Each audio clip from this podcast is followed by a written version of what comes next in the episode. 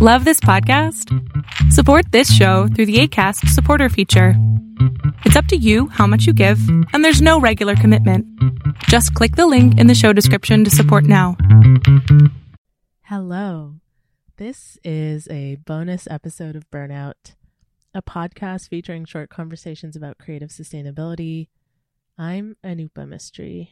So, thank you, first of all, for being here for being a listener and a supporter of this little personal experiment that I call a podcast. So, about nine weeks ago, we entered self isolation here in Ontario, and I'd already gathered the interviews that you heard this past season. And I was planning on doing a couple more, but I really just felt like kind of averse to doing a quarantine COVID pandemic chat with someone. Um, I could already see the content kind of bubbling up around me. And I just wanted to be mindful of what it would entail for me to like put that pressure on myself for potential guests to kind of have to sustain like their experience of this time over the course of like an hour long chat. And I wanted to also be mindful of what it would telegraph to listeners and people around me in terms of how you had to spend your time or how you should spend your time.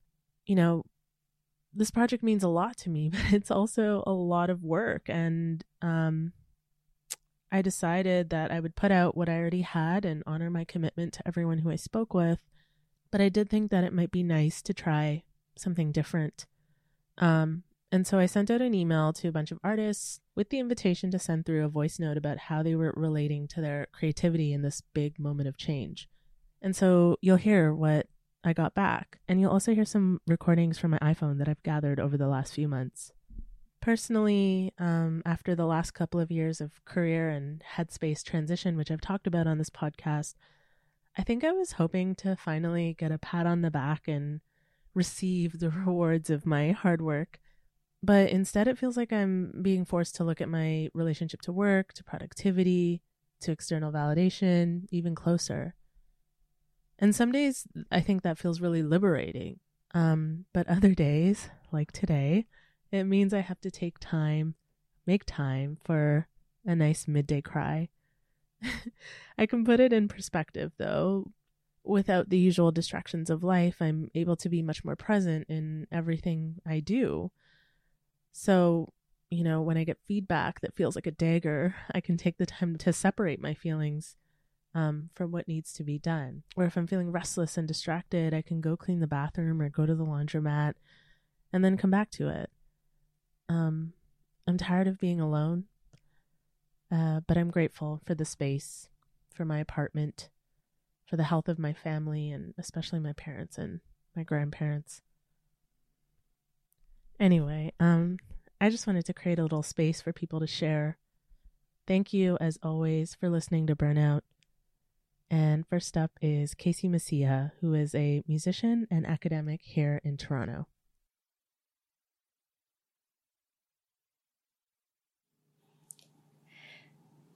In this unprecedented moment of COVID 19 and social distancing, I've been considering the importance of my creative practice within the context of a global pandemic. Why does music matter? Why does writing matter? Why does sound matter right now? One moment really shaped my perspectives on how to approach my response to these questions, and that moment came to me in the form of sound. I crept upstairs to our office to get some work done. My partner was napping downstairs with our toddler, and there was a sudden break in what has felt like nonstop activity and caregiving, nonstop work. The window was propped open, and in with a cool breeze floated in the notes of a trumpet. Someone was playing trumpet from their apartment balcony. The timbre of each note floated lazily into the thick of a gray sky, and upon conclusion, each song was met with applause from people gathered on their balconies. The apartment balcony became a stage, a square footage of concrete that instituted the possibility of being intimate. This sound filled me with hope and devastation, and I felt the weight of this sound in my body.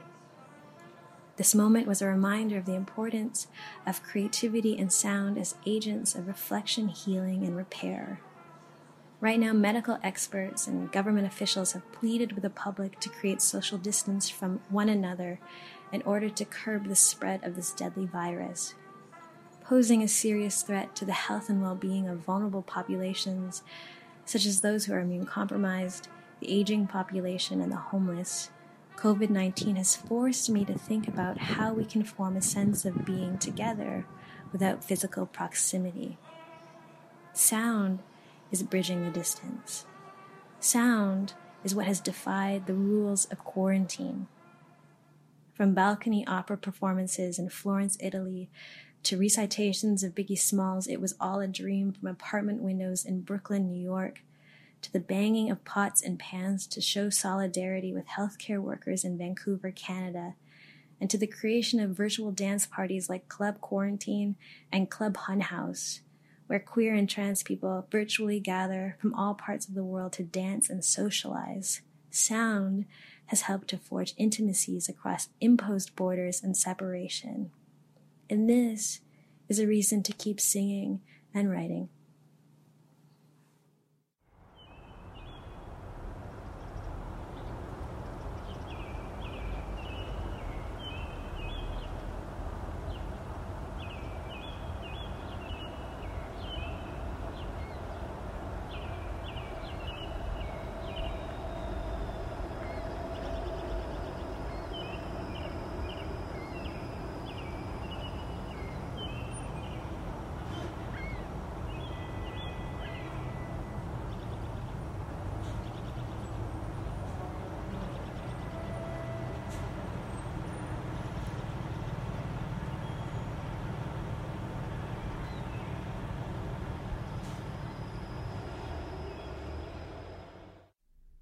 Hi there, it's Jamila Malika Bubakari, and I'm an artist and writer currently in Chicago, which is where I came to go to school at the School of the Art Institute, and I graduated in 2019. And so it's almost a year from that date, and I can look back and think about, you know, I've had three really great shows in 2020 and completed a residency, and that feels good. And I had my hopes on more of that, right?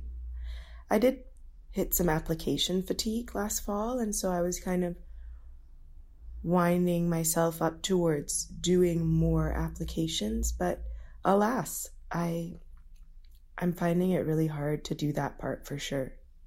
I think the writing has just barely come back because I signed myself up for a Black Women Writers workshop you know, the New York Writers Coalition posted that. And I was like, let me do that because I need to be accountable to a group of other black women and that'll help me. And, and it has helped me. It's helped me start writing again. It's helped me open up some video files and sound files because I really, I just couldn't do anything but like cook three meals a day and, and sleep and walk and get my heart rate up. So I'm just trying to kind of work with my computer, my pens and paper, on, you know, continuing to make video and sound, but it's hard, right? So I put up a, a SoundCloud earlier this year as a way to combine the making and the writing and mindfulness.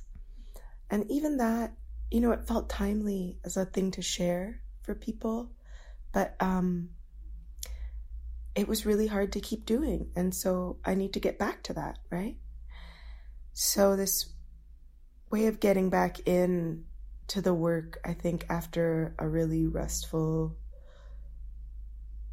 confusing first few weeks of this, I think that's fair and I'm I'm trying to be easy with myself for that. And also just thinking about like what is the new situation, right? Like what is a virtual gallery and like what is a virtual gallery tour? Like I don't even know if that works for video projection and sound in the way that I really want it to, or in the way that it works for painters. And like some galleries are still doing these kind of private viewings. And it's like, what is that? A return to the Renaissance? Like, only the rich can access the gallery. I don't know. It just feels really like maybe it's a time for public art and, and how to kind of be more renegade about installing in spaces for people to see. Maybe that's the work, right? I've been listening to a couple of cool artists that I like uh, talk. Ja'Tovia Gary is this beautiful black filmmaker, and it was a really nice thing to do to like listen to her talk about this work that's really important and prize winning right now. The Giverny document is really kind of a beautiful black woman's uh, experimental film work installation. You know, it used cinema verite and all these elements, and she just talked through the components of the work, and it really demystified the work for me in this beautiful way that made it deeper. And I just kind of remembered what the making is about and what it is when you put these pieces together and what they do in conjunction. And that, that helped me feel something exciting about making again. And so I'm going to submit an older work. I'm going to touch it up and edit it and submit it to a, a Black Women's Film Festival. And, you know, I think I really have to like thank Ja'Tovia for that, feeling that inspiration from this like weird quarantine Zoom video screening that, that she did. I'm so grateful, right? To have each other, to have each other as reminders to remember the like deep care that goes into the work and that we share for each other in this time. That's it, you know, like a praxis of care. How do we put that in our work and how do we show that with each other and how do we offer that into ourselves? That's all I got right now, y'all. Much love.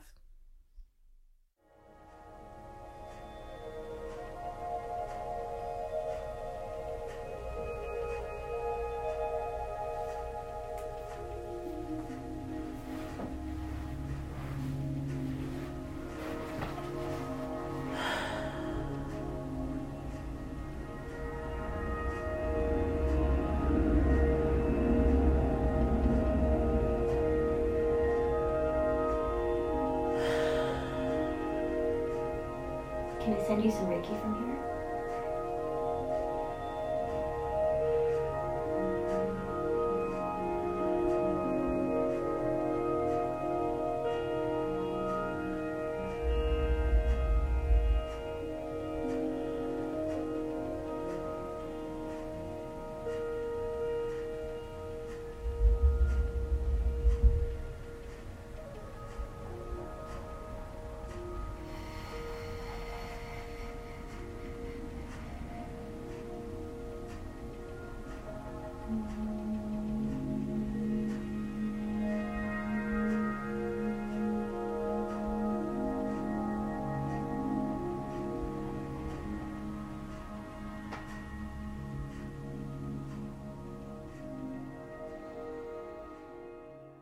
Hello, my name is Noor Khan, and I am a community engaged artist, art director, and producer of South Asian descent living and working in Scarborough.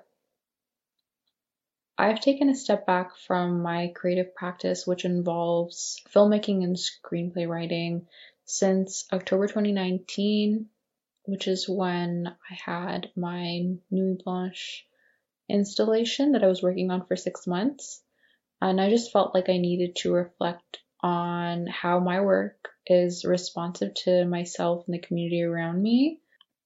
While taking a step back, I definitely had to continue working, but I also wanted to serve people around me and give back what I learned. So I took on the role as a art producer and manager. And I've been helping people realize their own projects, especially um, around me in Scarborough, but also other communities like Parkdale. I don't think it's necessarily art right now that is helping me connect with others or even make sense of what's happening around me. I definitely feel like my ability to put on a mask and gloves and walk outside and, and be safe um, and run errands for people around me that are immunocompromised is definitely what's making me make sense of, of my place. So I've definitely taken a step back from um, my traditional art practice to make like a new space for serving myself. At first, isolation didn't feel like a big deal because I wasn't sure how long this process is going to take or how long we're going to be in isolation for. And now that this is prolonging, I definitely am fearful about future productions because that's my source of income. I think it's humbling because I have to think of other ways to serve myself. And mostly I emphasize the physical way of serving myself and making work. That's definitely the opposite of people in my generation that are mostly creating content that's digital, but I've always been someone that's very analog um, and almost like resentful towards um, digital conversation. But this has really made me embrace, um, you know, social media. I've been on YouTube and Vimeo more. I only used to use Instagram, Twitter, and Facebook casually. What gets proven time and time again is that youth definitely have a more productive way of doing things than a lot of elders that are confined to analog technology. And I think that I see that when I'm looking at how the municipal government deals with community housing, especially the apartment buildings. The people that live in that structure are more at risk of COVID transmission. I don't see any effort on the behalf of the municipal government to go into the apartments and collectively organize these people to make sure that they're not risking one another and that, you know, certain people are in charge of shopping and groceries, etc. And also that resources are being distributed to them in particular. I definitely think that there's innovative ways to um, organize to make sure that folks living in complexes like that are protected, but those are not the answers that elders have as much as I feel like the youth have with like newer technologies and newer ways of doing things. That being said, I actually went out of my way to find initiatives where youth and elders are working together and we are bringing our experiences and knowledge, whether it's digital or analog, to make it easier for us to serve ourselves and our community Shout out to the Scarborough Food Security Initiative and the Good Neighbor Project, which is actually organized by one of the, the wards in Scarborough. So I'm looking forward for more of that collaboration between like ideas um, and technology to make our communities safer for, for everyone, more accessible for everyone. And the future find ways to also reach out to our neighbors in the US because they are definitely struggling more than we are um, and fuck borders.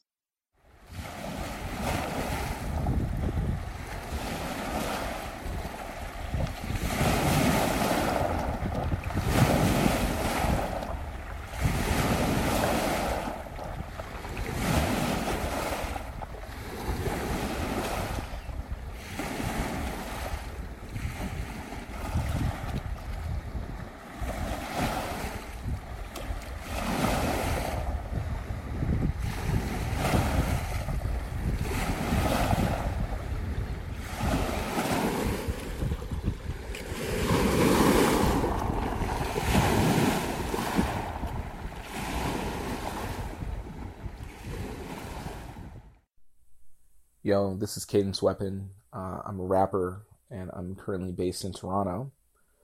And I think the thing I've noticed during this process of the quarantine is how I've gone through different cycles of how I'm engaging with my creativity. Because I think initially I was feeling a lot of pressure to uh, be productive. I was feeling a lot of pressure. Oh, I need to do a video performance. I need to be putting out content all the time. I need to be on social media. I need to be doing all this. And I didn't really do anything in that regard.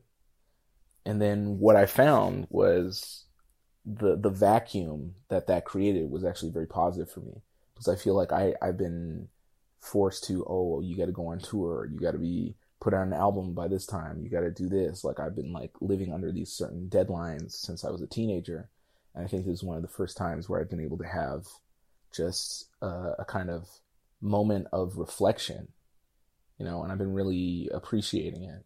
Um, the, the, a weird byproduct of this is that I started feeling creative without actively trying to do it. And I feel like that's when I've always made the best stuff that I've I've made. Um, uh, I'm kind of located in Eglinton West area right now, and so I've been going for a lot of runs. I've been going jogging um, up north on Caledonia. I'm running all the way to the 401, and there's no people around, you know. And so I've been in this really solitary space doing that, and I've been finding I've been coming up with songs. You know, I've been writing songs. I've been coming up with other ideas. I don't know. I feel like people shouldn't really feel pressure to create.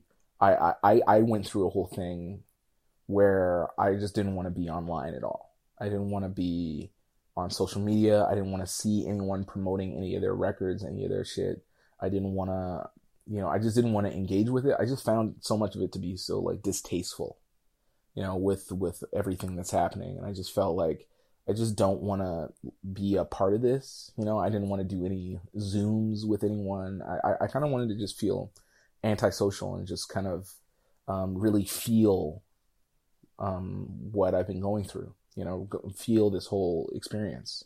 But then once I did that, um, I found, you know, songs just started coming to me. You know, and I, I don't know. I feel like being an open vessel um, at a time like this, I think is very, very uh, healthy and very, very. I think it's like a, a good conduit for creativity. I feel like things are going to change forever after this, you know, and I feel like um, there's there's no going back to the way things were, and I, I don't think that's necessarily a bad thing. You know, like I hope people are instead of thinking about the kind of like um, um, of the moment kind of temporary signifiers of success in in a music career that you know might be oh getting all followers on social media or just you know getting a lot of plays on these streaming services and you know um, putting out lots of content, um, that people can really engage in something that's a bit deeper, that um, and really use this time of isolation to really think think about what they want their practice to be like 10 years from now 20 years from now you know because i feel like we probably won't have another experience like this in our lifetime where we're not on the uh, treadmill of productivity you know because that's what it really felt like before all this was happening. Like it was just like I'm never going to have the time to stop and write this book. You know, I'm never going to have the time to to really like stop and focus on like another album. And that time is here. So I, I really encourage people to engage with that.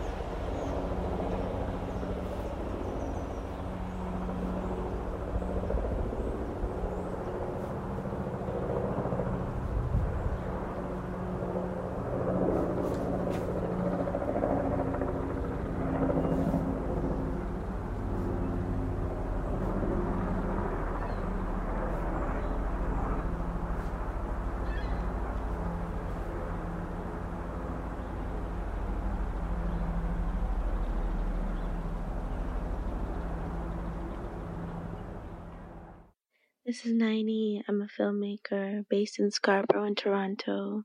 Just being very aware that the industry is going to change and we're not sure how it's going to change. Um, I've been in a space for months now, rethinking how I want to work in this industry and what kind of work I want to create and what spaces I want to create in, and that's continuing to change as well. I think I'm not trying to find an answer right now, actually. Every day I'm trying to do one thing to keep my creativity flowing when I can.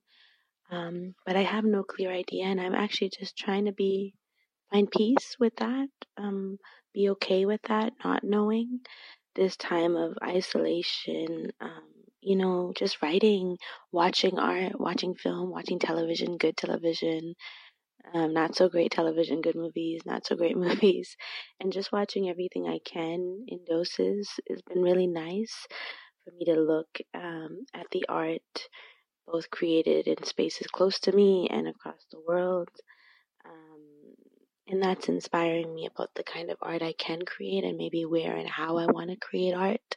There's been a bit of discomfort for sure because um, you know, we're so used to working within a capitalist framework and notions around productivity and shout out to therapists and yoga practice and um, certain books and podcasts that have me reimagining my ideas of productivity and have been for some time. Um, so, you know, I do notice shame and guilt start to creep up at moments, but I'm trying to practice better self compassion and um, and ease and care with self and um, and trying to you know um, not reject but have a conversation with the shame and the guilt I'm feeling. Moving my body more intentionally whether it means going outside or doing yoga or even just stretching or dancing to a good song or you know finding some kind of movement and trying not to be too rigid about what kind of movement. I've been writing a lot to myself and um, and reflecting and sitting and meditating on um, how I want to let go of certain things that really dictated my lifestyle. Um, we'll see how that kind of pans out when we all, I don't know, come back to the world in a certain way. I don't know how that will take shape, but I want to be more mindful and intentional about how I work um, and how I play and how I rest. I just got up at 12:30. I mean, I've been rolling around in bed and it's a Thursday and I was feeling a ways about it, but here I am. and um on a day to day, especially today, both rest and gentle movement feel vital. We understand ourselves as enmeshed in a series of relationships that give us life. And we depend on them for our survival. And so the highest form of human being, the most intelligent human being, in all the different ways you can think about that, is the one who acknowledges that regularly and tries to live their life in acknowledgement of that. And so we still try to hang on to that, of course, because we know that uh, our way of living today is not going to last. Something's going to change. And we're going to have to ground ourselves again, literally.